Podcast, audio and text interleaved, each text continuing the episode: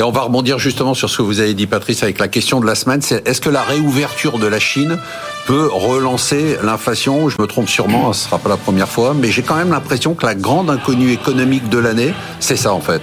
C'est le rythme de réouverture de la Chine. Alors certes, comme le disait Pascal, c'est un aspect positif pour la croissance économique mondiale, mais quand on a vu l'effet de la réouverture post-Covid de l'Europe et des États-Unis sur le prix des matières premières, parce qu'il y a eu de l'inflation avant la guerre en Ukraine. Et on se dit, si les Chinois se mettent, après trois ans de restrictions, à consommer comme des dingues, euh, le pétrole, le gaz, les matières premières, ça va être la folie.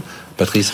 La demande qui est en train de s'exercer, d'ailleurs les marchés euh, financiers ont commencé à réagir à cela, et notamment les marchés de matières premières et surtout les marchés des métaux.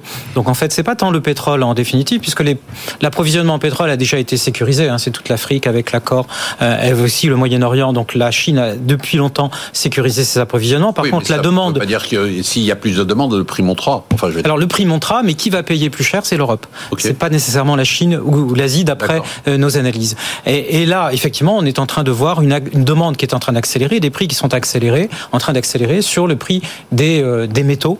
Et je pense que c'est là où effectivement la concurrence va être, va être relativement importante. Il y a ce scénario, il existe d'une explosion de la, de la, demande chinoise un peu débridée la demande chinoise, la demande domestique, il y a plusieurs phénomènes. Pour l'instant, on est encore avec les prix de gros en Chine sont en territoire négatif. L'inflation chinoise, c'est moins de 2%.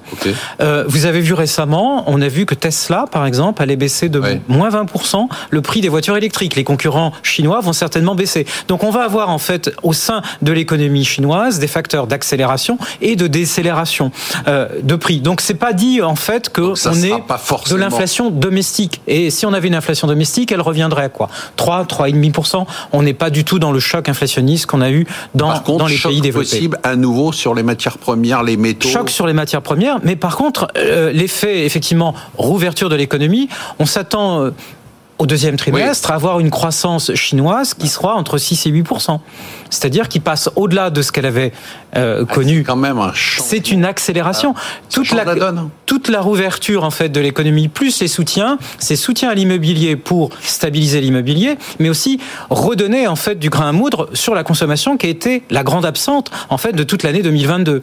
Denis Ferrand, ça peut être ça le Black Swan de l'année ou pas? Oui, mais je ne le redoute pas particulièrement. D'accord. Euh, parce qu'effectivement, on peut avoir je suis d'accord, on peut avoir ce choc de prix sur les matières premières, mais un choc qui va être très euh, très local.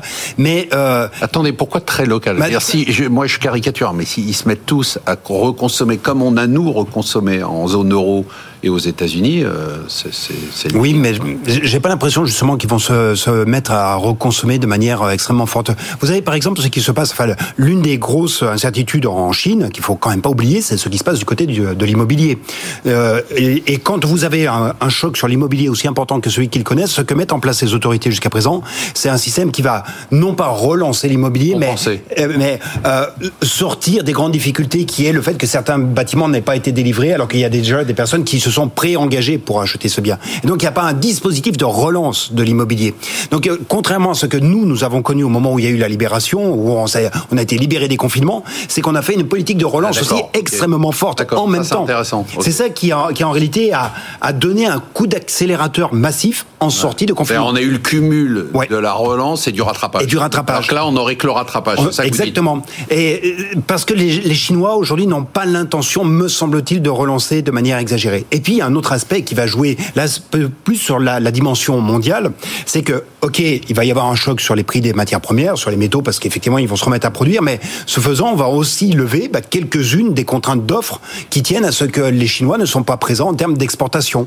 Et donc vous rééquilibrez, vous atténuez encore le phénomène de pénurie euh, qui a été aussi un des facteurs euh, causaux très importants donc vous êtes la positif sur le retour de la Chine dans le circuit, c'est-à-dire à la fois positif sur la croissance mondiale, positif sur les circuits d'approvisionnement et pas inquiet plus que ça sur l'inflation. D'autant que j'achète assez volontiers le, chiffre de, Patrice, 6-8 au deuxième trimestre.